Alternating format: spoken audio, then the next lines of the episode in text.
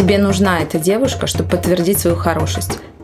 При такой форме живое тогда, когда ты видишь свои выигрыши, свои купоны э, для своего эго.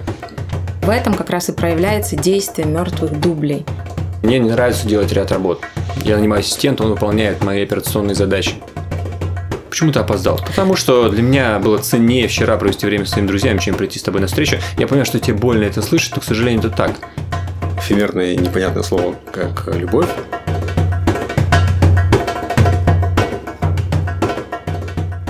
Всем привет! В прошлом подкасте мы с вами обсуждали такую мысль, что внутри того, что мы называем жизнью, не все может являться живым. Mm-hmm. То есть наши состояния, мысли, чувства, действия, они могут быть результатом привычного автоматизма и такого бега по заранее заданной дистанции, больше похожим на сон, картинками которого мы не всегда можем управлять. И Мираб Мамардашвили по поводу этого говорит следующее. Он говорит, что мертвое существует не в том мире после того, как мы умрем, да, то есть не после того, как мы умрем, наступает, а мертвое участвует в нашей жизни и является ее частью. И тут надо как-то разделить, да, что, что же будет являться живым, что мертвым. Да. То есть он говорит о том, что человек очень часто в течение жизни сталкивается с мертвыми отходами или продуктами своей жизни не оставляя даже места для живого чувства, живого состояния и живого действия. И вот мне кажется, об этом интересно было бы поговорить, да, а что есть мертвые отходы нашей жизни, что есть мертвое, а что есть живое. Он а, дальше еще приводит к следующей мысли, говорит о том, что для любого нашего живого состояния есть мертвый дубль.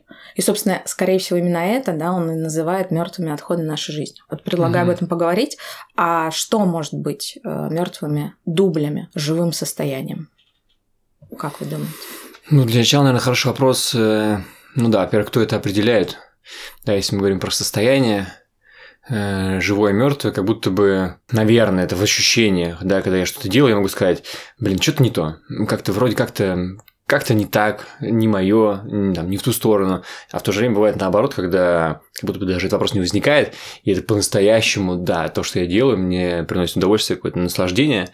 Да, и вот как раз э, один из, одна из фор, наверное, да, тоже, о которых мы думали, по поводу слов, наверное, до первого слова, когда встречаются люди, это слово «здравствуйте». Да, Вань, то, что мы с тобой обсуждали как раз. Ну, то есть, э, как пример некий вот этого дубля, да, что один из ритуалов, к примеру, это можно там поздороваться, что-то сделать. Твой пример из предыдущего подкаста это некие действия после, к примеру, какого-то значительного события, к примеру, смерти человека, да, который привычный обычно есть. И, собственно, воспроизведение этих ритуалов именно без наполнения. То есть ты вроде как даже плачешь, но не испытываешь внутри скорби. Ты человеку говоришь здрасте, но на автомате, не вкладывая этого ничего, может быть, не видя даже самого человека и так далее, и так далее. И вот, наверное, вот это как раз и есть дубли, да, которые не делают тебя живым, скажем, не продвигают тебя куда-то вперед, не добавляют тебе ничего нового. Так а ну в этом вообще есть, э, точнее, наверное, как-то в этом есть смысл, но в целом же у человека так происходит, что там ты что пробуешь новое, потом это отодвигаешь на уровень автоматизма. Да, и это происходит уже не первый, не наверное, второй, не третий раз. Наверное, это не есть что-то плохое, то есть автоматизм это нормально, угу. потому что мы все живем, да. Вопрос только дальше в том, что, может быть, он уже потерял для тебя вообще смысл, как в разных иногда фильмах показывается, да, что ты вроде как в рутине крутишься, как белка в колесе, и в какой-то момент ты останавливаешься и перепроверяешь эти все автоматизмы своей жизни, понимаешь, что все они уже лишены смысла. То есть раньше они были для тебя важны, ты добивался одного, второго, третьего. Может быть, ты добился.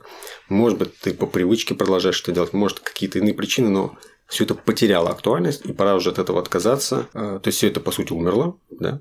Если в терминах э, Мираба. Пора идти дальше.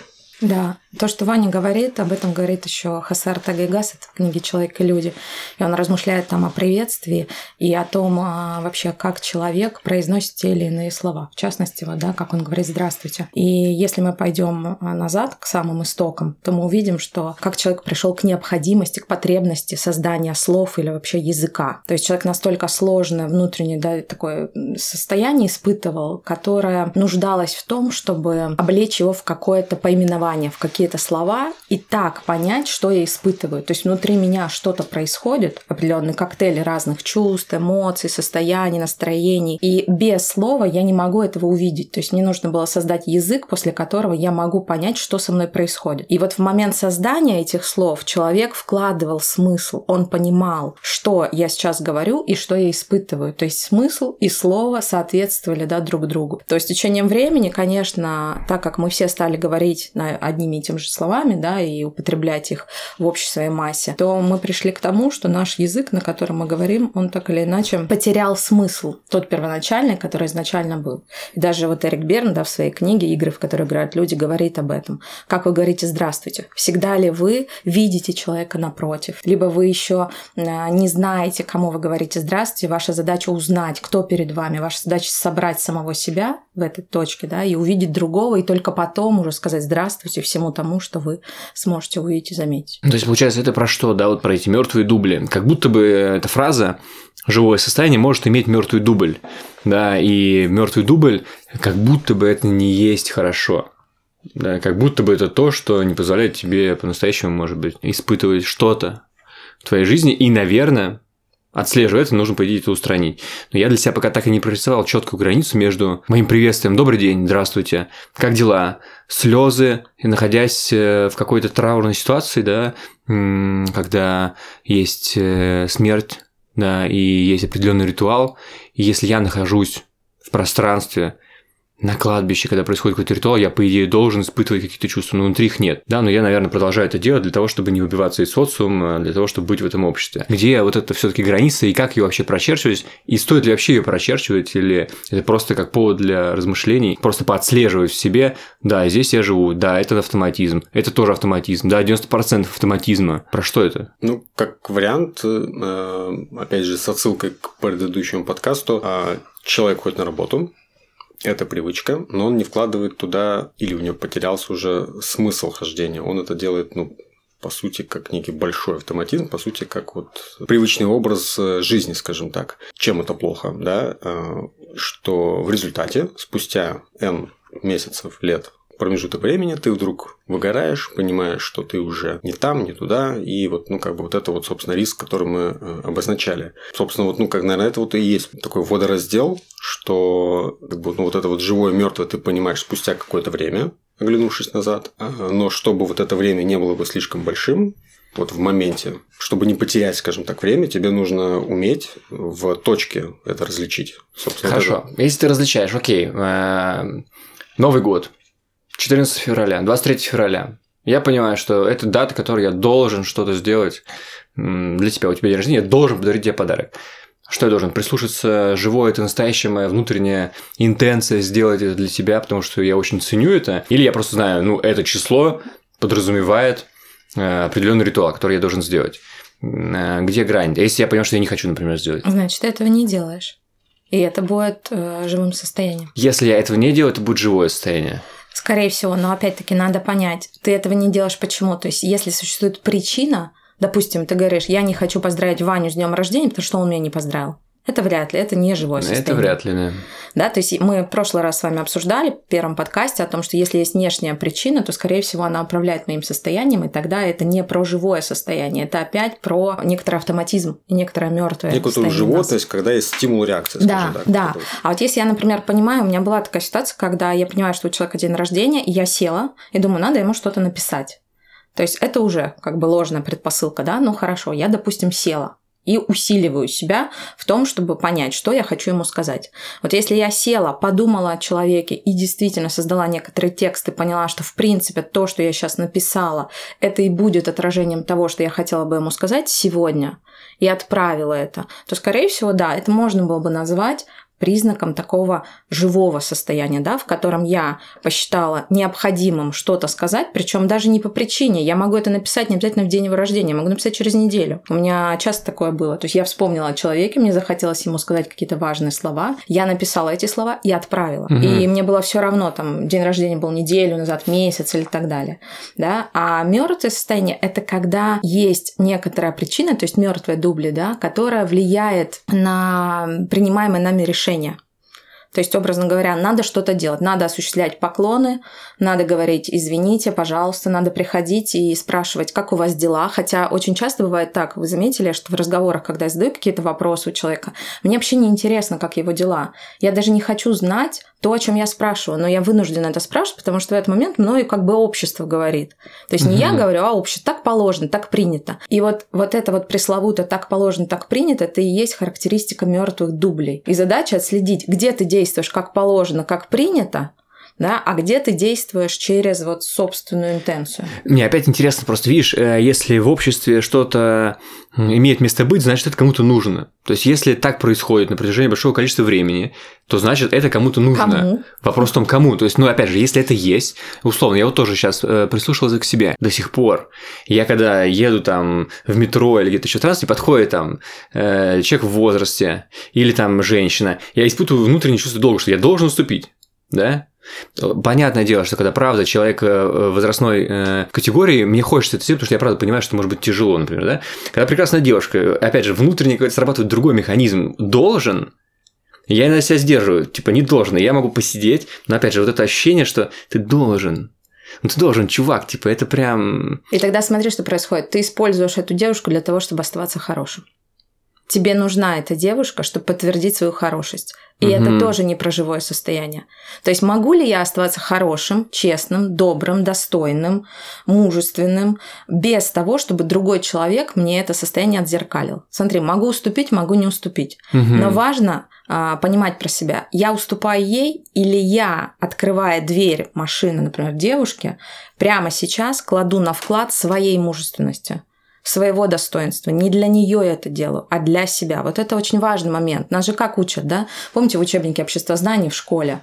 Делай, поступай с людьми так, как э, хочешь, чтобы они поступали с тобой. Угу. И нас с детства приучают к разного рода ритуалам, правилам, нормам, говорят, что правильно, что неправильно, то есть э, мы должны думать о других людях и так далее. Но при этом мы уходим от себя. И вот э, в этом возникает вот такой рассинхрон, что я вроде как и уступаю ей место, и хочу, чтобы она мне как бы и кивнула, и улыбнулась, и, может быть, я на основании этого посчитал, что я хороший, да, но кого я здесь обманываю? Может оказаться, что я это делаю для какого-то другого лица, коллективного лица, имя которому общество, но не для себя. Сам я вообще не чувствую, почему я должен уступить, почему я должен открыть дверь машины, почему я должен заплатить за нее в ресторане, почему я должен ее 14 февраля поздравить, почему не 13 почему вдруг все срываются, и именно 14 все идут в рестораны, а 13 в ресторанах никого нет. Почему так? Ну, ну то есть, получается, как э, все-таки вот разделим чуть-чуть, как форма 14 февраля, Новый год или уступание, эти формы сами по себе не являются чем-то плохим. Да. Это нормально. И то, что они есть в обществе, и то, что они действительно поддерживаются от столетия к столетию, это норма. Короче, мы их оставляем. Но при этом важно, э, чтобы ты не прыгал по ним, э, условно говоря, пустым, а наполнял их своим внутренним смыслом. То есть, если у тебя есть внутри, там, я не знаю, какое-то сформированное понятие там галантности, да, или еще чего-то, да, тогда ты будешь делать, э, ну, так, уступать место, к примеру. Но все-таки вот опять же, э, некая первая причина не потому, что я должен, а потому что я выбрал и тут, наверное, вот ключевое Ну, то есть, отличие. это просто про игру слов, потому что, конечно, ну, если нет, ты говоришь про... Просто, наверное, еще э, отношения мужчины и женщины, там тоже скрыто много эго, я ну. уступаю ну. не потому, что благородство там и так далее, да, я уступаю потому, что мое эго говорит, размножайся, э, есть шанс, э, да, как бы я просто создаю себе больше возможностей. Наверное, да, то есть это же только про это, то есть если ты видишь, что человек симпатичен, наверное, не возникнет внутреннего сопротивления, что-то не хочу ей уступать место. Наверное, наоборот, да. Ну, уступать место – это, возможно, метафора, да. Помимо уступать место, может быть, открыть дверь, сделать подарок, э, съездить отдохнуть и так далее, и так далее. При такой форме живое тогда, когда ты видишь свои выигрыши, свои купоны э, для своего эго. И ты говоришь, да, вот прям живое, хочется это сделать. Если про это, то окей. Тогда понятно. Ну, я бы чуть-чуть, ну, и да, и в дополнение, понимаешь, это же, опять же, выбор все таки К примеру, ты однажды остановился и задумался, а в каком там э, мире я хочу жить, да? Допустим, люди ходят вокруг улыбаются, потому что они радостные, да, там могут прилежать двери, если ты там идешь и там, не знаю, тебе неудобно, к примеру, удерживать дверь, а кто-то видит, что он на тебя летит. И ты когда делаешь выбор в сторону вот этого мира, ты его начинаешь формировать сам, и ты как его формируешь? Как раз придерживаешь дверь, да, делаешь, может быть, иногда усилия с утра, собираешь себя воедино, смотришь, к чему ты идешь, какие тебя там мечты мотивируют, у тебя появляется сама улыбка, и ты выходишь с этой улыбкой и даришь ее окружающим, и ты как бы сам начинаешь преобразовывать этот мир, ты реализуешь эти формы, которые формальные, но ты вкладываешь туда свое естество. И ну, как бы да, наверное, ты идешь на чуть-чуть на, может быть, на поводу своего эго, но, наверное, это все равно то же самое живое состояние, к которому, которое мы хотим обрести. Короче, тонкая грань, да, которая требует э, еще размышлений. Давай дальше попробуем, может быть, потом вернемся и как-то нужны еще тоже. критерии от Мираба. Еще, еще, Ну, еще критерии если давай. как бы а, вот э, сделать некоторый такой а, вывод небольшой, да, промежуточный, а, можно начать с того, вот бывает так, что вы испытываете какое-то уникальное состояние, какое-то свое особое чувство, да, но слова, которые вы будете использовать, действия, которые вы будете использовать, то есть способы реагирования, да, в этот момент, они будут общие.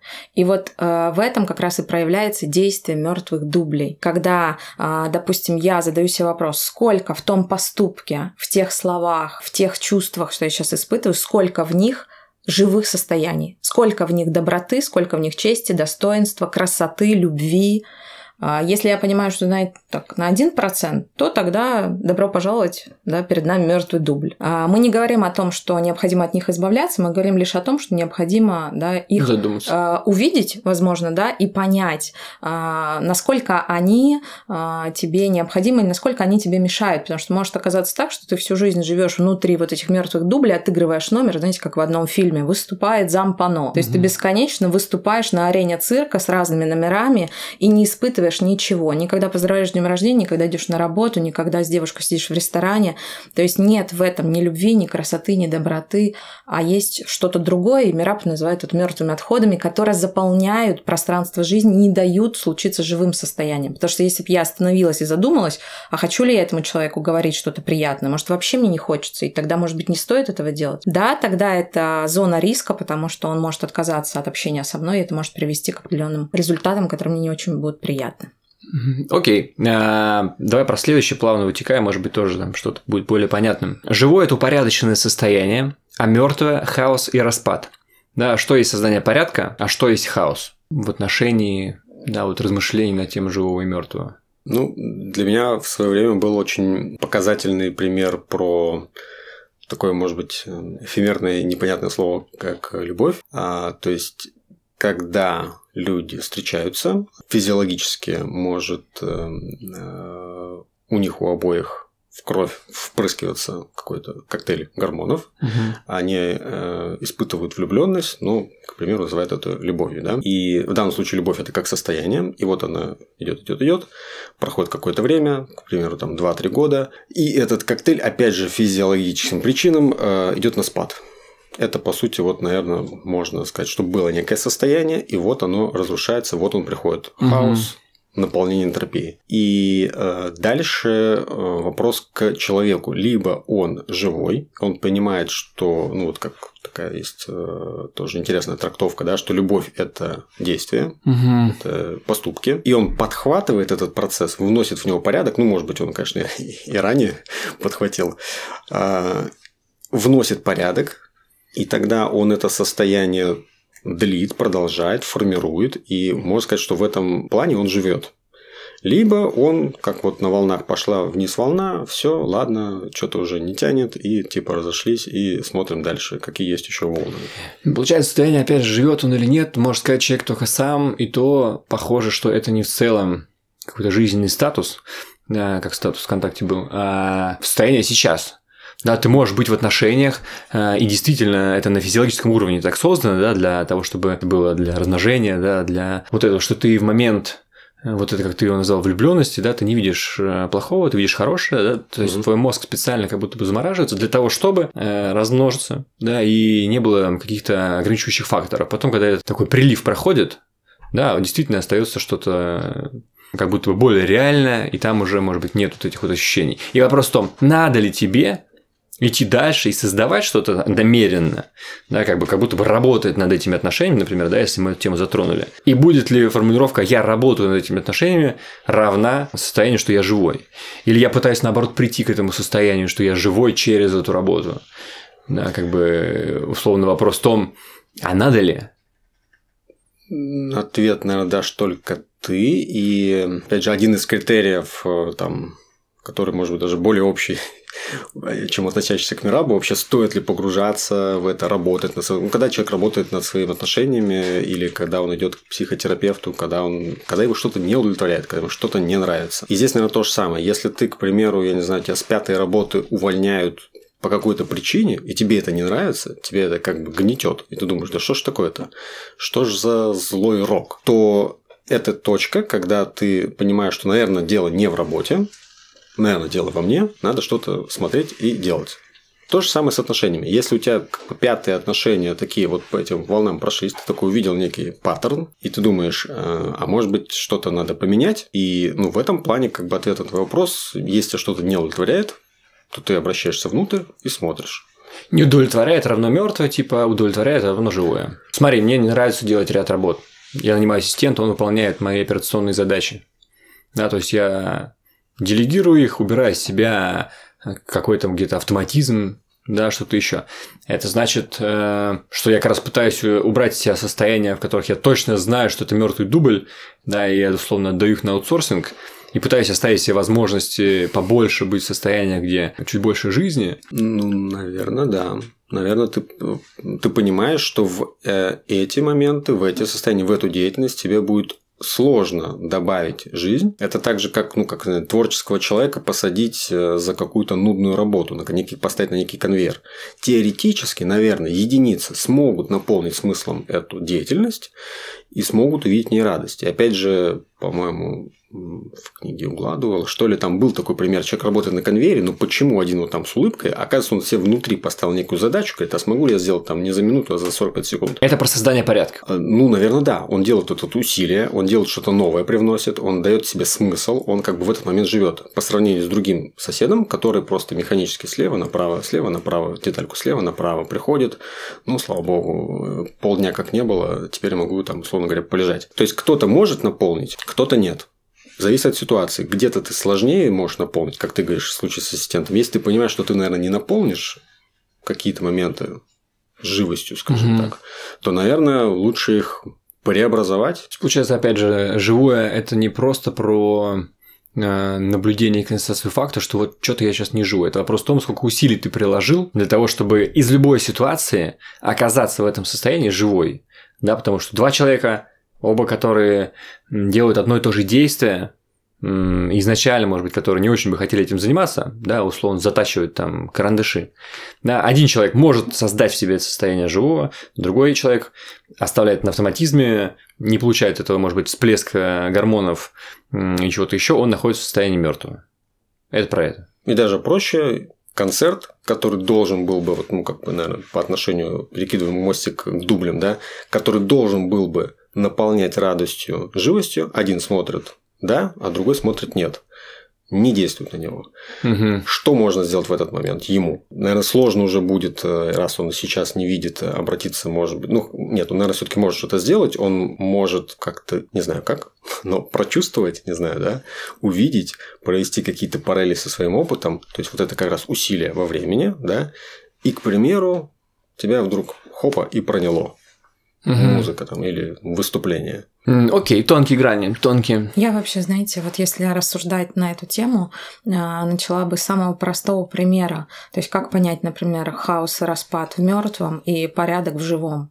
А, допустим, если мы сейчас оставим с вами все как есть в этой комнате и уйдем, и угу. вернемся сюда через некоторое количество лет, как она будет выглядеть?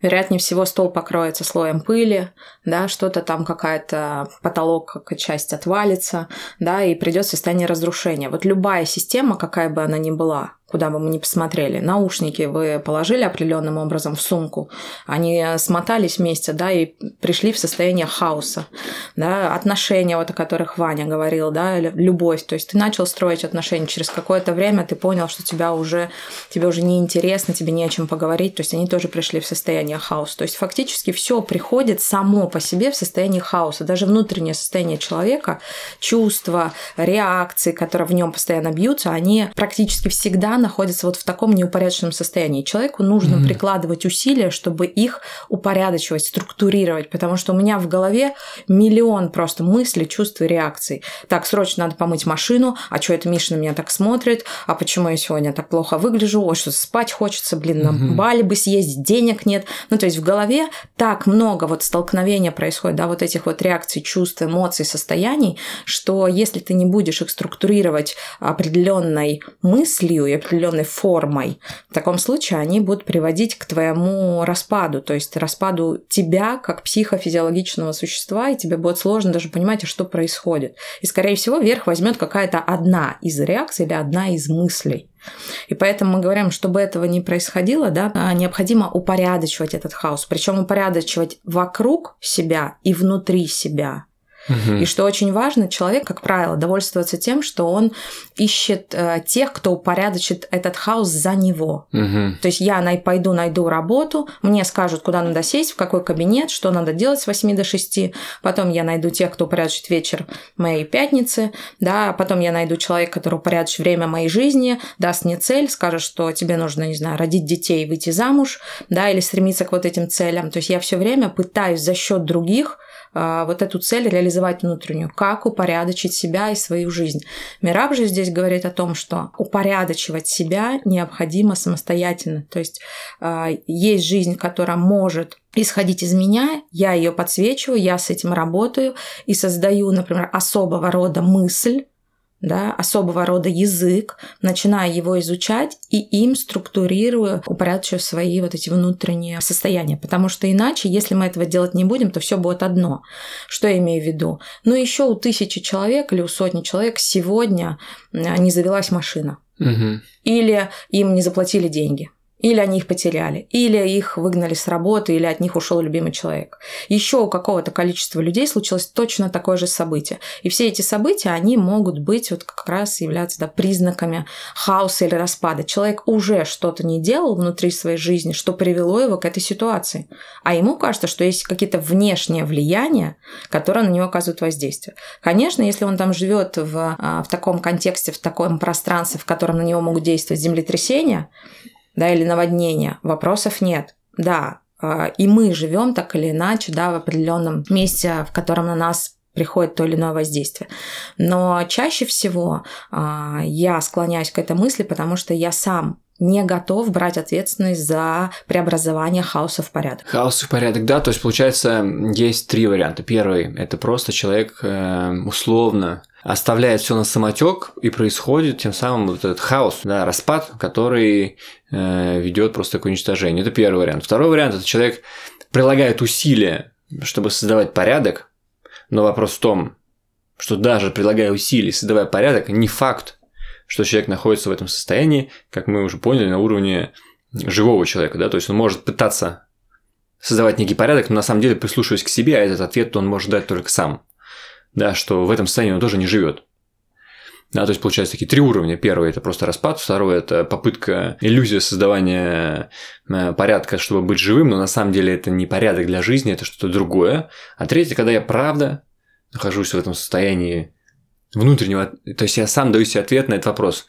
Это сейчас я живу, это по-настоящему, и ответ как бы не требует размышлений. Бывает так, что человек еще не вполне видит реальность, то есть он пытается создать порядок там, где уже все мертво. Угу. Я пытаюсь ремонтировать дом, который упал, и угу. я не вижу, что дом упал. Я пытаюсь ремонтировать отношения, которых уже нет. Там уже нет ни мужа, ни семьи, ни любви. А я говорю, нет, ну как же, надо же, я вот это делаю, потому что вот иначе не будет семьи, а ее может уже не быть. То есть тут еще второй момент заключается в том, что ты можешь что-то упорядочивать, но твоя задача еще увидеть реальность, потому что может оказаться, что ты пытаешься оживить то, что давно мертво, а то, что мертво, живо быть не может. Поэтому твоя задача еще то есть увидеть так, таким взглядом, чтобы понять, а то, что я делаю, то, что я пытаюсь упорядочивать, это, в этом еще есть жизнь? То есть можно ли наполнить это жизнью? Или там уже без надежд? Тоже получается такая субъективная история, да, которая не имеет условно конкретики э, с, э, с чьей-либо стороны, что конкретно делать, что конкретно не делать, что чувствовать, что нет. Да. Получается тоже плавающая история. Давай про следующий попробуем пункт, может быть, тоже как-то для себя кристаллизуем. Про то, когда Мира пишет, что живое состояние ты встречаешь только один. Да, вот э, я думал об этом, что как будто бы хотелось так сформулировать, знаешь, что бывает, что живое состояние я встречаю не один, а с кем-то, или, может быть, даже называя это благодаря кому-то. Условно, да про те же отношения даже, да, если мы уже начали их упоминать. Да, человек э, сидит на берегу океана с женщиной, да, с которой, может быть, он знаком не так давно. Даже, знаешь, это вообще по тем про курортные романы. Я просто помню эти ощущения, у меня был какой-то период такой. То эти курортных романов, я понимаю, что нас ничего не связывало до, да, у нас нет никаких представлений друг о друге, у нас есть просто чистый лист, пляж, закат, и нету еще, знаешь, каких-то обременений в будущем. Я знаю, что это закончится через какой-то период времени, короткий, неделя, две, да, и это создавало такое ощущение вот этой легкости, и как будто бы я понимаю, что это состояние, в котором я сейчас, это потому что и она здесь, да, угу. а не только я один. Да, а Мира в то же время пишет как раз про другое, что и как будто бы я себе говорю, вот это живое состояние, да.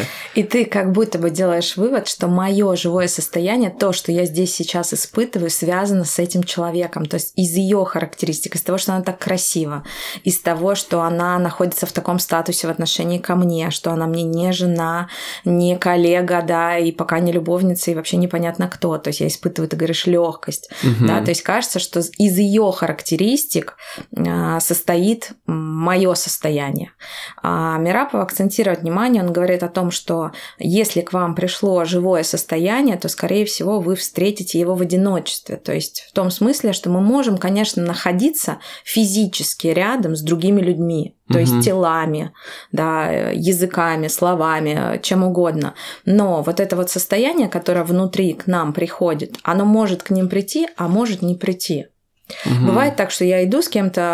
А, у меня был такой случай, когда я вдохновилась спектаклем. Угу. Это был один из моих любимых спектаклей Арлекиниада, и я приглашала читателей, приглашала своих значимых других, чтобы они тоже прониклись тем, что режиссер пытался да, внутри этого спектакля показать. И когда я привела одного своего очень хорошего, близкого человека на этот спектакль и спросила его в антракте, ну как тебе? Он говорит, слушай, я не понял, и вообще вопросики. у меня вопросики, и вообще вроде как зачем ты меня сюда привела. Я испытала такое внутреннее какое-то, знаешь, разочарование, и я не могла понять, ну как же, как же, ну неужели ты не видишь, ну открой глаза. Но вот здесь я пыталась ему объяснить, может быть, он не понимает смысла, сейчас я ему объясню, сейчас я ему расскажу, что вот этот актер играет вот это, вот этот, вот это, и вообще общий смысл вот в этом. Я пыталась ему объяснить. Я после спектакля написала ему целую просто простыню текста, в котором изъяснила вообще смысл того, как я это вижу. Ну, в итоге, он понял наконец-то. Да, чтобы он наконец-то понял. То есть мы очень часто пытаемся привести людей к какому-то пониманию. Мы сходили на концерт, мы послушали песню, мы посмотрели на картину, мы съездили на Бали, и мы говорим, слушай, классно, съезди туда же, там супер. А не понимая при этом, что то, что ты испытал, это твое уникальное состояние, которое проявилось в результате очень сложно соединенных условий, которые не всегда размещены, а я бы сказала так, которые не размещены в предметной картинке. И от того, что я тебе скажу, сходи в картинную галерею и посмотри на картину, я не знаю, там Рене Магрит, угу. да, там вероломство образов, ты можешь прийти, посмотреть на эту трубку и ничего не почувствовать. А я стою и плачу. Почему? Потому что, скорее всего, да, то есть есть ряд, опять-таки, предзаданных э, твоих состояний, волнений, образов, слов, событий, ситуаций, людей, в которых ты находился, и когда ты вдруг оказался в этом месте, ты смог, у тебя соединилось все. У тебя соединилась предметная картинка, у тебя соединились твои состояния, у тебя соединилась актуальность да, каких-то событий, которые происходят в твоей жизни. У тебя соединилось твое детство с теми волнениями, которые там происходили. То есть все в этой точке пришло, и мир буквально пожал тебе руку, и ты это ощутила. Я могу рассказывать об этом а, и делиться с кем-то, но другой может только услышать, узнать это состояние, но испытать так же, как я, он не может. И вот в этом смысле мы говорим, что когда жизнь к нам приходит, чаще всего мы встречаем его в одиночестве. Бывает так, что нам повезет, и оба человека в момент того, как они смотрят фильм, на каком-то моменте оба заплакали, испытали э, какое-то особое состояние. Но опять-таки вопрос. Один может плакать, э, потому что положено плакать. Ну, знаешь, как вот смотрели все фильм «Титаник». Ну, жалко же людей, которые там умирают. Мгм. И ты как психологическое существо просто впадаешь в состояние как бы такой жалости, что да, смерть это, наверное, не очень хорошо. А бывает так, что ты плачешь в том месте, в котором даже, может быть, режиссер и не ставил перед собой такой задачу, чтобы ты заплакал. То есть он и не изображал ничего, а тебе грустно, у тебя волнительно. И вот, скорее всего, это может быть таким живым состоянием.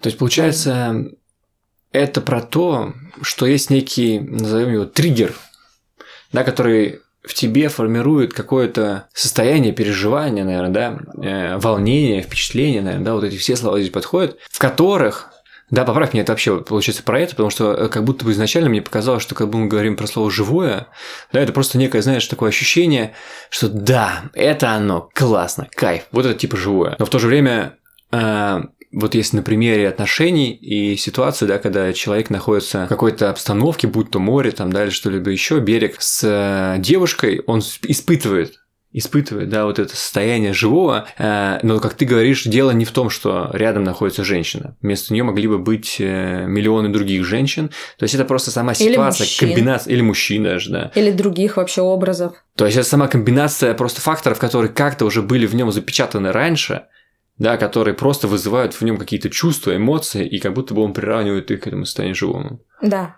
И я могу, Мираб же еще о чем говорит, я могу как будто бы а, в следующий раз думать, что вот если я хочу вернуть то состояние жизни, которое у меня было, а Мгм. многие люди пытаются это сделать, да, мы съели пирожное, нам было хорошо в этот момент, и мы говорим, хочу еще Наполеон, и еще, и еще. Я хочу много раз а, проживать это состояние. Мгм. А, Я съездила, например, на Бали, испытала это состояние женщины, я хочу еще раз съездить.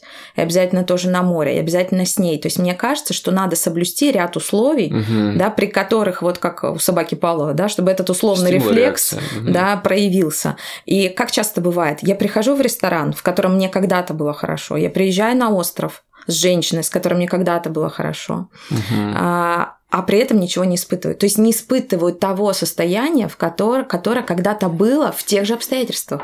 И вот Мгм. вопрос, почему? Мгм. Потому что я отошел от этого, потому что я другой. И вот здесь происходит вот эта точка понимания, что оказывается дело не в предметной картинке, не в тех образах и не в тех людях, не во внешних условиях, а это всегда комбинация. И я должна быть готова к жизни, к живому состоянию, чтобы все сложилось. И обстоятельства вокруг и образы должны так сложиться, чтобы все это привело меня к тому, что я это ощутила. Если я хочу это разобрать, допустим, да, то есть я останавливаюсь в этот момент, да, чтобы попробовать для себя прояснить, что на самом деле для меня является живым, да, то есть что это создает ощущение. Окей, в этих отношениях я останавливаюсь, сидя на берегу океана с этой женщиной, пытаюсь отловить свое чувство, да, как может идти ход этих мыслей, то есть это про что? Я возвращаюсь все-таки к родителям, да, как работает в целом терапия, да, и вспоминаю, что э, для меня было важным, когда мама была рядом со мной, а когда ее не было, я испытывал страх и какие-то другие ощущения, и вот сейчас это что-то похожее. В эту сторону, получается, идет э, Если путь. задача понять, а, откуда это пришло, то да, это в сторону разбора да, волнений, а, которые у тебя есть, э, с чем связаны эти волнения. Это прям как бы полный анализ. Да? Чуть позже мы в следующих подкастах, я думаю, будем об этом говорить. А вообще, а, мне кажется, в этот момент обычно человеку достаточно понять, что вот то состояние, которое я сейчас испытываю, когда я сижу на этом пляже, белый песок, закат, вот она рядом сидит, пальма, кокос, шампанское, да, и ко мне приходит это состояние, я могу признать, что только то, что оно пришло, и это хорошо, все так, как оно есть, и это не связано с какими-то условиями, конкретно с ней, например, да, или с Бали, или с чем-то еще. А это связано с тем, что произошла магия. То есть все соединилось. И не надо надеяться на то, что завтра можно это повторить с ней же. Или через Надежды нет, месяц. надежды нет, но здесь же главное это понять, да, как бы понять, что на самом деле происходит. Да, в чем правда? А зачем тебе понимать? То есть тебе достаточно да. испытать это живое состояние и возрадоваться, что ты смог соединиться. Вот к тебе сейчас Бог пришел в виде этой женщины, в виде этого, значит, дуновения ветра, в виде там, я не знаю, этих волн, да. Он к тебе пришел, и ты смог открыть доступ. Да, но это как будто бы просто, знаешь, э, наблюдение и констатация факта. Ведь я же как человек э, ну, слово мыслящий, наверное, имеет место быть. Да, я пытаюсь понять, что там произошло такого, что меня впечатлило да, что произошло такого, что дало возможность моим чувствам, эмоциям, да, вот подняться на этот уровень, и для того, чтобы я это осознал, а возможно потом я мог э, это повторять и внедрять в жизнь, да, чтобы не просто как мы, то, с чего мы начали, да, иметь большое количество мертвых дублей, а чтобы это было на уровне как бы более такого, знаешь, чтобы я был, в общем, более к этому подготовлен. Конечно, ты можешь это раскрутить, но я думаю, не для того, чтобы быть подготовленным. Нельзя быть готовым к жизни. Когда ты начинаешь готовиться к жизни, то это сразу приводит к смерти. Потому mm-hmm. что к жизни быть готовым нельзя. К жизни надо быть готовым именно откликнуться на зов. Вот тебя что-то зовет, тебя зовет море, зовет эта женщина, зовет солнце. Ты должен быть готовым раскрыться этому, то есть фактически, да, а, быть живым здесь и сейчас. То есть не сидеть около моря с женщиной и думать о том, как я завтра буду сдавать проект или через неделю вернусь в Москву, да, и у меня будет много работы. То есть очень часто же бывает так, мы же об этом говорим, да, что ты мертвый, когда ты не здесь и сейчас, когда ты находишься где-то там в своих мыслях, чувствах и реакциях. И я бы здесь, наверное, привела свою историю. У меня была такая история в жизни, когда я поехала в Италию, в Рим, и а, пошла пошла на концерт э, Пласида Доминго, и он проходил в термах э, Каракалы, э, и было очень много вокруг меня. То есть это был концерт на открытом воздухе, было очень много римлян, и когда Пласида вышел и начал петь, у меня потекли слезы. И я думаю, в этот момент и позже я стала размышлять, почему я плачу, с чем это связано. От того, что вышел Пласида, а я его никогда не видела. От того, что я в Риме, от чего. И вот когда я стала размышлять на эту тему, да, там был сложный для меня достаточно период в жизни, когда я оказалась одна, и мне казалось, что я вообще, наверное, мало что могу дальше делать, и были внутренние ощущения, связанные с тем, что, ну, что может позволить себе или сделать девушка там из маленького города Кострома, у которой родители дальше этого города никуда не ездили. И вдруг я время в термах Каракала а, поет Пласид Доминго, я это путешествие создала и организовала сама на свои там заработанные деньги, вокруг меня прекрасные, красивые люди, и вот было такое невероятное ощущение счастья, что даже сейчас я говорю, и у меня меня угу. мурашки по телу идут, и слезы выступают практически в глазах. Угу. Потому что вот тогда было это состояние жизни. И ты можешь, конечно, проанализировать, в чем оно вызвано, чем. Вот у меня было такое внутреннее ощущение, что я поняла, что все, что я про себя до этого молотила, все, что мне до этого люди говорили, да, что ты там чем-то не справишься, что ты не сможешь без меня, что ты там на что-то не способна. Вдруг просто эта пелена спала, и я вдруг это смогла прочувствовать там. Угу. То есть я не могла прочувствовать это в какой-то других обстоятельствах, но вот там это произошло. Почему? Не знаю. Вот так сложились обстоятельства. Все угу. соединилось. Я смотрю на людей, которые рядом, никто не плачет. Я сижу, реву, не могу успокоиться. Да, то есть ты можешь, конечно, потом проанализировать, понять, но опять-таки, когда ты будешь об этом думать, ты же будешь все равно думать в предметных картинках. И здесь важно не умереть э, вот в понимании этого, потому что сознание будет подкидывать тебе слова, а, ну ты плачешь, потому что это великий текст, тенор. Ты плачешь, потому что это Рим. Ты плачешь, потому что, не знаю, тебе хорошо, ты выпила винишко. Вот для да? кого-то вообще, важно... может быть, э, нельзя плакать. Да. Мужчины да. на концертах не плачут. Да, Мужчины да, да. не плачут. То есть ты можешь остановить это в себе и сказать, как бы, что с тобой происходит, да? Угу. Вот, то есть, и вот для того, чтобы найти смысл, надо идти еще дальше. То есть первую версию приводишь, нет, не то, дальше, что еще, еще, еще. И вот так один за одним ты начинаешь обрабатывать э, разные версии. И, может быть, однажды ты придешь к пониманию, чем это было тогда, откуда было вызвано волнение, чем оно было вызвано. Но упаси бог думать, что это было вызвано Римом, угу. а, значит, термами Каракалы и э, Пласид Доминго. То есть, получается, просто ситуация дала возможность тебе подумать о том, про что это может быть для тебя, и раскручивая вот эту нить, да, можно так сказать, ты поняла, что просто как раз, да, в детстве то, что у тебя было, и то, что происходит сейчас, да, это две как будто бы несопоставимые вещи, да, то есть то, что сложно было представить, то, что другие говорили, что невозможно, не получится, да, сейчас это произошло, и это уже так, и это с тобой, и поэтому вот этот, эта комбинация, да, создала в тебе такое ощущение да. про состояние живого, да. Да. Угу. То есть это очень похоже, когда человек очень долго к чему-то идет, добивается успеха, да, а потом это получает. И вот тут тоже есть разные моменты. То есть ты радуешься на финише, потому что ты знаешь, что ты взял первое место, и это круто. То есть причиной твоего внутреннего состояния является опять-таки одобрение окружающих или планка окружающих, которая была mm-hmm. тебе поставлена, да, или э, причина этого состояния где-то внутри тебя. Ведь у меня не было такого, что по тому, что ты придешь на этот концерт, тебя оценивали как человека значимого, и потом про тебя сказали, что вот те, кто были на концерте, это вообще самые успешные люди. Да, видишь, то есть Понимаешь? тоже то есть сложно... подтверждения не было. Да, но видишь, что тоже, наверное, грань, и как раз вот один тоже следующих пунктов про разницу в смыслах, и в предметной картинке, потому что в целом ты же могла снять там пару видосов и фоток, выложить в Инстаграм, и тогда как Да. будто бы был бы вопрос, что на самом деле там происходило, да, для тебя. Для тебя это ощущение, и которое это выразилось в слезах, да, в чем-то еще, это только про прошлое, про детство и так далее. Или это может быть отчасти про восхищение, полученное в Инстаграме или где-то еще. А Мира пишет на тему, что путь взросления – это путь наращивания способности мыслительного аппарата видеть смыслы, а не предметные картинки. Да, то есть, получается, в данном случае кто-то да, который не, может быть, пытался в этом разбираться, да, он бы просто сказал, слушайте, в концерт был потрясающий, слезы текли ручьем, и это было классно. Точка. Это предметная картинка. Да, Да. ты в данном случае просто Да. пыталась понять, что на самом деле с тобой происходило там. Да, Мгм. я пыталась понять, чем это было вызвано, это состояние. Мгм. И мне кажется, я на тот момент это поняла. А почему часть людей не готовы идти дальше?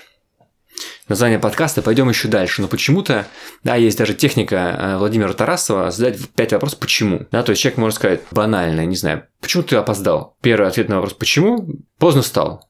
А почему ты поздно встал? Потому что я вчера поздно лег. Почему ты вчера поздно лег? Блин, а это уже сложный вопрос. Потому что я не так стремился, может быть... э, Потому что я не хотела прийти на встречу. Не хотел прийти на встречу, и конечная точка, что мне это не важно, то, что Мне сейчас это не происходит. нужно. Да, и например. вот смотри, это и есть ответ на твой вопрос. Почему люди не идут еще дальше? Потому что ты можешь прийти к тому, что тебе необходимо нести ответственность за то, что ты не сделал. Или Мгм. сделал своим недеянием. Мгм. Понимаешь? То есть это риск. Я могу прийти в точку, в которой э, мне откроется какое-то знание, которое я, может быть, знать и не хотела бы. И поэтому я не способен это раскручивать, потому что мы же говорим, да, то есть пойдем еще дальше, пойдем в глубину, пойдем в поиск смысла для того, чтобы понять, чем то или иное является на самом деле. Мгм. А люди руководствуются в основном предметной картинкой, да, или какими-то первыми версиями, и на них улягиваются спать и считают, что этого достаточно. А что в этом страшного? Почему в целом, правда, в обществе нету возможности быть полностью открытым? Да, я говорю, нет возможности, потому что начиная со слова «здравствуйте», Мгм. да, я начинаю сверяться, что вообще сейчас уместно, неуместно, можно, не можно и так далее, и так далее. Почему не прижился вообще формат м, откровенности, честности? Да, это так. Почему ты опоздал? Потому что для меня было ценнее вчера провести время с своими друзьями, чем прийти с тобой на встречу. Я понимаю, что тебе больно это слышать, но, к сожалению, это так. Я Да. буквально вчера, когда разговаривала с ребятами на группе, рассказывала этот пример. Я говорю, ну вот представьте себя, а, приходит а, муж домой, вы спрашиваете у него, где ты был. Мгм. И он вам говорит, первое, первый вариант правду, второй вариант, что он был на работе. Какой вариант вы хотели бы услышать? Скорее всего, в момент задавания вопроса вы не хотите знать правду. Вы хотите, чтобы он дал вам такой ответ, который подтвердит вашу хорошесть, подтвердит ваше уважение в его глазах. Потому что, когда я задаю вопрос, я должен быть уверен в том, что та информация, которую мне скажут, я смогу ее вынести, а не вернуть ему ее назад. И когда он мне говорит правду, он тоже должен быть уверен в том, что у тебя хватит сил воспринять эту информацию, неважно, какой она будет. Ты же спрашиваешь, ты готов ее услышать? Или ты хочешь, чтобы я сыграл с тобой в игру, в которой обмани меня как-нибудь изящно, чтобы я не поняла? Да, но видишь, а зачем? Почему? Потому что дальше жизнь? же начнется ответственность. Опять-таки, вот представь, я тебя спрашиваю, где ты был, а ты говоришь, я был у любовницы. Все. Дальше наши отношения уже будут другими. То есть мы уже не сможем делать вид, что все так же, как было раньше. Дальше мы должны либо переписать отношения и сказать, а, у нас свободные отношения. Окей. Договорились. Либо сказать, смотри, мне это не подходит, я вижу, что тебе как бы это требуется, но давай тогда расходимся. Да, но это правда. А если ты хотела услышать не ответ на, мой, на твой вопрос, ты же можешь задать его по-другому. Скажи, что ты любишь меня, потому что мне сейчас больно, и мне это важно услышать. Поддержи меня сейчас вот этой формулировкой. Я Да. говорю, хорошо, держи, да. но ты задаешь вопрос где-то, как будто бы не требуя ответ на этот вопрос, а требуя что-то другое. И на самом деле этот вопрос ты где? Я вот тоже ловился часто на мысли, что э, жена меня спрашивает, что я помню, родители, когда в детстве тоже спрашивали. Э, мой второй вопрос был, ну, я отвечал всегда хаотично, я там в России, я в стране, там, ну, что угодно, но точно не на я предмет. В себе. Я в себе, да, но точно не на этот вопрос, потому что мне казалось, он дебильный, и он не имеет отношения к тому, что на самом деле человек хочет спросить. Да, да я спрашивал, что ты хочешь узнать? Да, Задавай да. мне ну, предметный вопрос, что Спроси ты хочешь на самом то, деле. что ты хочешь. Да, спроси, что ты хочешь. Э, И зачастую не всегда дальше э, как бы шел разговор. Я думаю, может, ответ на твой вопрос, почему так произошло, это, наверное, как некий этап, вот как э, есть взросление животных, а потом и человека, да, как личности. Вначале мы всегда имитируем. То есть ребенок смотрит, как общаются родители, как они относятся к миру, закладываются этой основы, взаимодействие там мужчины, женщины между собой, там отношение к чему-то, вот это он все впитывает, впитывает, впитывает, он учится, в принципе, выживать. И это просто один этап. Но если про, допустим, рост самостоятельности, ответственности, как бы говорят, и это, скажем так, в жизни прописано, что да, вначале за тебя несут ответственность родители, с 18 лет условно, ты берешь ответственность на себя по-хорошему, и ты дальше ведешь свою жизнь. И про это все знают и все говорят. То про то, что вот, ну, как ты сказал, вот это вот некая имитация, игра в имитацию, Мгм. да, вот это вот наполнение живым. Про это как раз вот Мирап, он, наверное, предвосхитил, да, вот это, что про это мало говорят, что ты также вначале имитируешь, это нормально, это часть твоего развития. А Мгм. где-то в некой точке условной ты должен взять на себя вот эту же самую ответственность, да, и теперь говоришь разобраться и сказать, да, я здесь вот был не живым, да, брал формы, это нормально, но теперь мне пора от них отказаться и либо создать свои, либо как бы наполнить э, живостью то, что есть, и вот перейти на новый уровень, скажем так. Просто это тоже мне такие ассоциации вызывает. Я просто думаю, ну действительно, про что это может быть? То есть, почему первое, что мне приходит в голову, почему я не могу говорить правду? Потому что это, это больно, потому что если я буду часто сталкиваться с тем, что человек не готов был услышать эту правду, для меня это тоже будет не ок похоже, что да, а может быть, это моя иллюзия. Я просто помню себя раньше, и для меня это... э, Я не помню, сколько прошло, ну, лет 10 назад, наверное, я помню, что я прям подсвечивал, когда люди говорили как есть.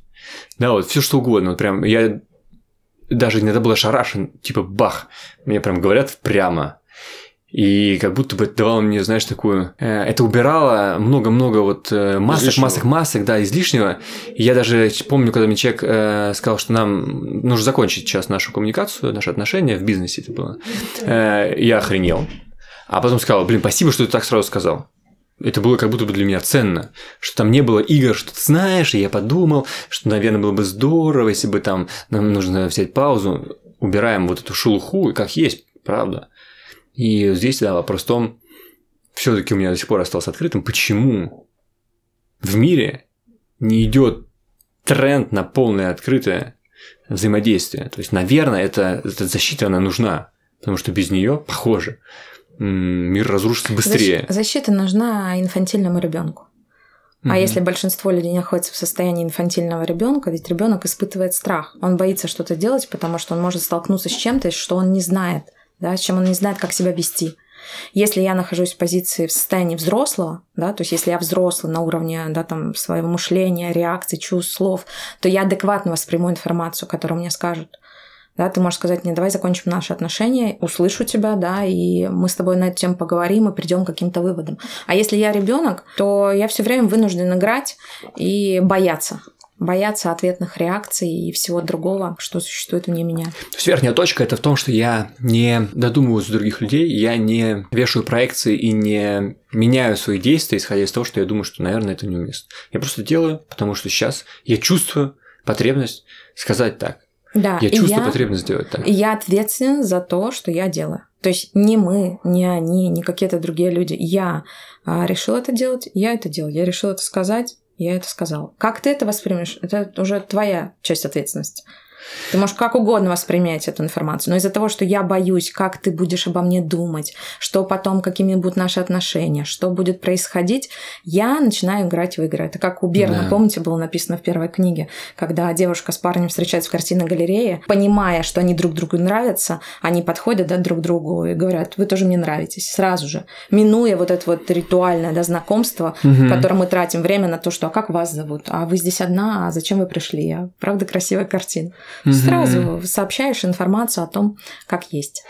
Ну, для меня это сложно, на самом деле. Даже до сих пор я вот, э, это, похоже, мой э, паттерн такой, и я не знаю, можно ли его полностью устранить, но даже вот на прошлой неделе тоже я встречался с человеком, и что-то мы подняли эту тему касаемо вот тоже моего представления, как меня видят другие и так далее, то есть я же все равно в коммуникации в каждый по-разному себя веду, да, я разный, и он говорит, попробуй следующее, вот э, когда ты в бизнес-кругах значимых для тебя людей, и ты испытываешь, например, какое-то чувство, э, которое хочется точно от них скрыть, размести его. Да, и вот, э, ну, там, как пример был такой, да, что сколько ты зарабатываешь, например, да, или сколько у тебя там сейчас человек в команде, какой у тебя оборот, какая выручка. И, конечно, ответ там, условно, там, в деревне вызовет удивление и там охреневание, ничего себе, какие цифры. А в их кругах как будто бы я останавливаюсь, и я такой думаю, сказать, преувеличить, или лучше, или вообще не говорить, или лучше скачать с этой темы. И как только возникает вот эта мысль у меня, он говорит, попробуй сделать следующее. Так сказать, ты знаешь, я сейчас, э, мне немножко стыдно, э, ты задал этот вопрос, да, я испытываю такое легкое чувство э, тревоги, потому что я боюсь, что я скажу цифру, а ты обесценишь ее, да, или что-то еще. И посмотри за реакцией. Я тоже говорю, ну, конечно, он что он скажет? Там, начнется опять э, отсутствие честности. Он говорит, стоп, типа, ты уже додумываешь, ты уже достраиваешь за него, как будет. Да, как в моей голове происходит. Он скажет, да ты, Миша, это не важно, это нормально. И для себя ставит галочку, не иметь с ним дел. А но я хочу, чтобы он мне сказал. Если я говорю, ты знаешь, вот, вот так. Он говорит, тогда я не буду с тобой иметь дел. И я тогда скажу, блин, спасибо, что сказал мне, это важно. И вот эта честность была бы как будто на высшем уровне. Но я не знаю, как этого добиться. И в то же время, вот он говорит, попробуй начать с себя, попробуй как минимум размещать свои вот эти вот, э, про что это, про переживания, наверное, да, или про чувства, которые есть, которые возникают, и не оставлять их себе. И посмотреть, что с ним будет. Да, вот, возможно, это просто... Ми- мини-ремарка, что этот способ, предложенный вот этим вот человеком, да. он очень точно пересекается с одним из способов, который предлагает Мираб, мы, наверное, в дальнейшем будем его обсуждать, да, что когда ты э, преобразуешь, ну, вот у него условно такое общее понятие текст, не только текст, как реальный текст, да, а он там расширенное, скажем так, это понятие. Вот, по сути, вот это проговаривание, это и есть превращение в текст тоже такой mm-hmm. просто к тому, что в, у Мираба у него много вот этих способов предложено, которые потом мы можем в окружающей жизни, в психологии в том числе встречать иными словами. Вот. Ну да, это прям отдельная тема, мне кажется, разговора, потому что действительно, как будто бы это не так просто бинарная система живое и мертвое, как будто бы утаивание в себе каких-то чувств, которые возникают, я тем самым останавливаю возможность быть живым, потому что когда я говорю, «А, у меня 65 человек и 450 миллионов э, выручка, это где-то правда, но это не то, что я хотел сказать. Да, и Потому что мёртвое, живое да. это мертвое. Я назвал цифры, они реальны, но это, ну, это не то, что я чувствую. Mm. Да, конечно, можно, там, опять же, мозг начинает защищаться. А зачем было говорить, это тоже уместно, и так далее, и так далее. Но это все получается не про живое. Живое сейчас. Ты знаешь, когда ты спросил меня, это внутреннее э, какое-то переживание, это где-то простыд, потому что я вижу в тебе другого человека, когда для тебя это будет неважно. Мои цифры для тебя будут настолько маленькими, что ты будешь это обесценивать, ты потом не будешь со мной общаться. Но я ни разу, честно говоря, не слышу, чтобы мне кто-то так сказал. Прям э, вот в наших коммуникациях, как я, да, это упомянул, такое было. Но чтобы человек вот так вот разместил свое переживание, я бы... Конечно, а это то, да. о чем мы начинали, когда мы говорили, что мир противится живому существованию противиться. То mm-hmm. есть а, миру, людям вокруг зачастую неинтересны, не нужны твои э, живые состояния. Образно говоря, вот представьте, я договорилась, там, не знаю, с молодым человеком идти в кино, а потом на полпути к кино я понимаю, что я не хочу в кино. Я вообще не хочу никуда идти. Я хочу сесть просто и поговорить. И представьте, я ему говорю, слушай, а давай не пойдем в кино. А все, билеты куплены. Мы уже туда идем, доехали. Он так на меня смотрит, говорит, ты нормальная? С тобой все хорошо? Мы же договорились, у нас же есть план. То есть людям очень тяжело отойти от плана. И самим с собой, и с другими людьми. И поэтому, когда, например, что-то во мне происходит, важно остановить вот этот вот поток автоматизма и быть честным сначала с самим собой, а потом найти смелость сказать другому. И если другой готов принимать вас живым, вот таким, меняющимся, да, и воспринимать это адекватно, то вы спасены. Да, это сложный процесс, потому что как будто бы на каждый такой аргумент есть контраргумент. Например, то, с чего мы начали, да, что иногда требуется усилия. Жизнь – это усилие во времени. И нужно идти в кино, несмотря на то, что твой внутренний э, запрос «А, давай не пойдем». Нет, давай пойдем. Иди и посмотри, что с этим будет. Да, и вопрос опять же в том, где правда. Где правда, что ты ходишь в кино на протяжении 20 лет, ты не хочешь ходить в кино. А где на самом деле нужно просто пойти в кино для того, чтобы потом ты сказал, хорошо, что я ходил в это кино. Но главное, человеком. знаешь, а, на мой взгляд, пойти в кино не потому, что у тебя куплен билет. Не потому, не что, потому, что тебя ждет человек там у входа в 11. Да. И не потому, что сегодня понедельник, и последний день выставки. Или там последний день сеанса, да, этого кино. А потому что ты действительно хочешь кино. У меня тоже недавно была ситуация, я приехала на выставку Рене Магрита и понимаю, что я опаздываю, что я не успеваю на начало экскурсии там ровно к определенному времени. И я остановилась на Курском вокзале, стою и говорю человеку, слушай, давай не пойдем, давай найдем другой день, запишемся в другое время, или не запишемся, если поймем, что мы не хотим туда идти. Вот сейчас в состоянии бежать туда, потому что надо куда-то успеть, я уже не хочу. Вероятно, я уже не хотела до, и все, весь этот поход был таким искусственным планом, который надо было во что бы то ни стало реализовать. Кому? Кому надо реализовать? Точно не мне. Вот. Я слышу то, что ты говоришь, что это может привести к состоянию такой лени, да, когда ты Отчасти, да. А, откладываешь что-то и говоришь, ну, сейчас вроде как не хочу, что воля, что не воля, да, и лежишь такой. И, На работу не хочу идти. А, да, и как обломов предаешься а, какому-то такому живому а, как будто бы состоянию. Нет, это, наверное, больше про действительно правду самим собой. И если ты действительно а, хочешь куда-то идти, ты идешь, это делаешь, и ты случаешь это, и это происходит. А если уже происходит ряд событий, ситуаций, в которых этого уже нет, или случаются трения, но обрати внимание, куда ты бежишь, может, то, куда ты идешь, это вообще и не твой план, может, тебе туда и не надо. Угу. И на разных этапах а, вот этого движения да, к этой цели ты можешь это про себя определить. Главное иногда, наверное, остановиться и задать себе вовремя этот вопрос. Куда я иду? Да, это хорошая тема, нам пора завершаться. Я, знаешь, даже вот э, такое для себя вывод делаю, как будто бы э, Миша Дашкиев тоже про это говорил, э, что можно просто хаотично, правда, следовать э, стимулу, реакция, да, что делать, что-то не делать. Можно больше э, уделять внимание каждому конкретному стимулу и каждой конкретной реакции, и потом пытаться понять, что она тебе дает. Вплоть до того, что он приводил пример, какое-то действие вызывает реакцию в теле. Он что-то говорит, происходит зажим. Да, или там просто тело начинает э, в напряжении находиться. И раньше, ну что, напряжение лучше не делать. Ну, как будто бы это логично. Да, но потом, пытаясь понять, что за этим на самом деле стоит, да, и проделал определенную достаточно большую работу, он понимает, что когда это происходит, делай тут, иди туда. Это как будто бы предохранитель, но это предохранитель ложный. И была понятна причина. Да, там не озвучивать детали, но суть в этом.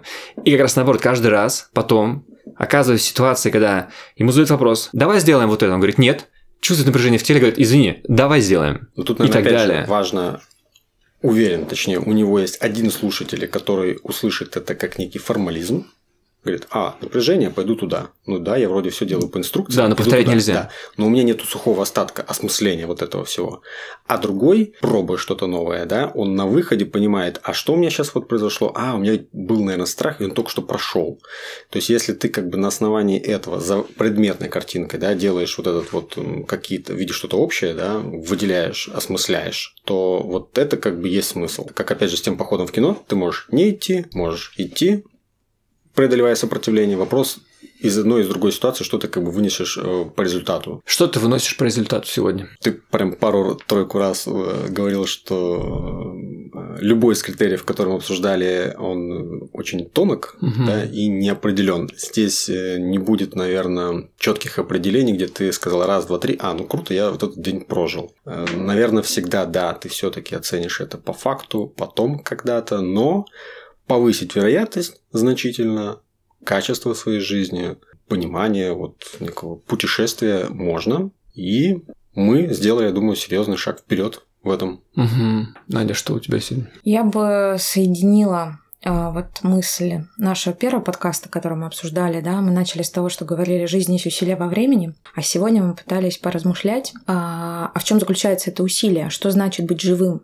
да, предприняли ряд э, попыток да, провести доказательства того, как это может э, работать в нашей жизни, когда внутри жизни появляются мертвые отходы, мертвые дубли или что-то такое, где мы не вполне себе отдаем отчет, не вполне понимаем смысл того, что с нами происходит. И вот э, приходя, то есть исходя из этого, я прихожу к следующему выводу, что хаос присутствует всегда и везде, необходимо об этом помнить, да, хаос моих внутренних состояниях, хаос вовне меня и стараться упорядочивать его а, определенными усилиями, чтобы быть живым. То есть э, формула, как бы, если мы захотим все это да, привести к некоторой формуле, а, может быть для нас такой. Я изначально знаю о существовании хаоса, я совершаю усилия по установлению порядка, я внутри этого порядка, то есть в чем заключается порядок, например, в нахождении смысла, в установлении понимания, и дальше, благодаря всему этому, я остаюсь живым.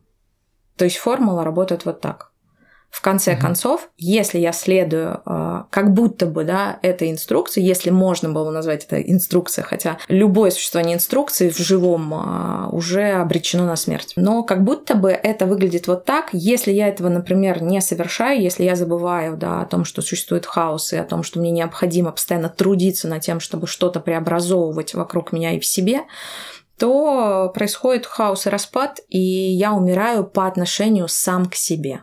То есть не вообще умирая, обычно человеку как кажется, что физическая смерть она где-то там, за горами, завтра, но не сегодня.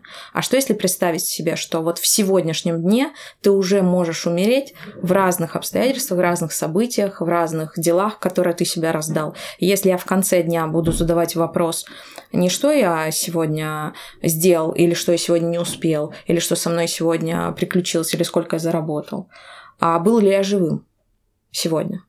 Или угу. я во всех а, событиях, которые со мной происходили, умирал. То есть, если я хотя бы в одной ситуации, на мгновение, на три секунды своего времени драгоценнейшего в течение дня был живым, вот действительно что-то испытал, как э, Марсель Проузда описывает пример, когда он едет в поезде, в вагоне поезда и видит э, проводницу, девушку, которая... Не проводницу, а девушку, которая идет с бидонами молока.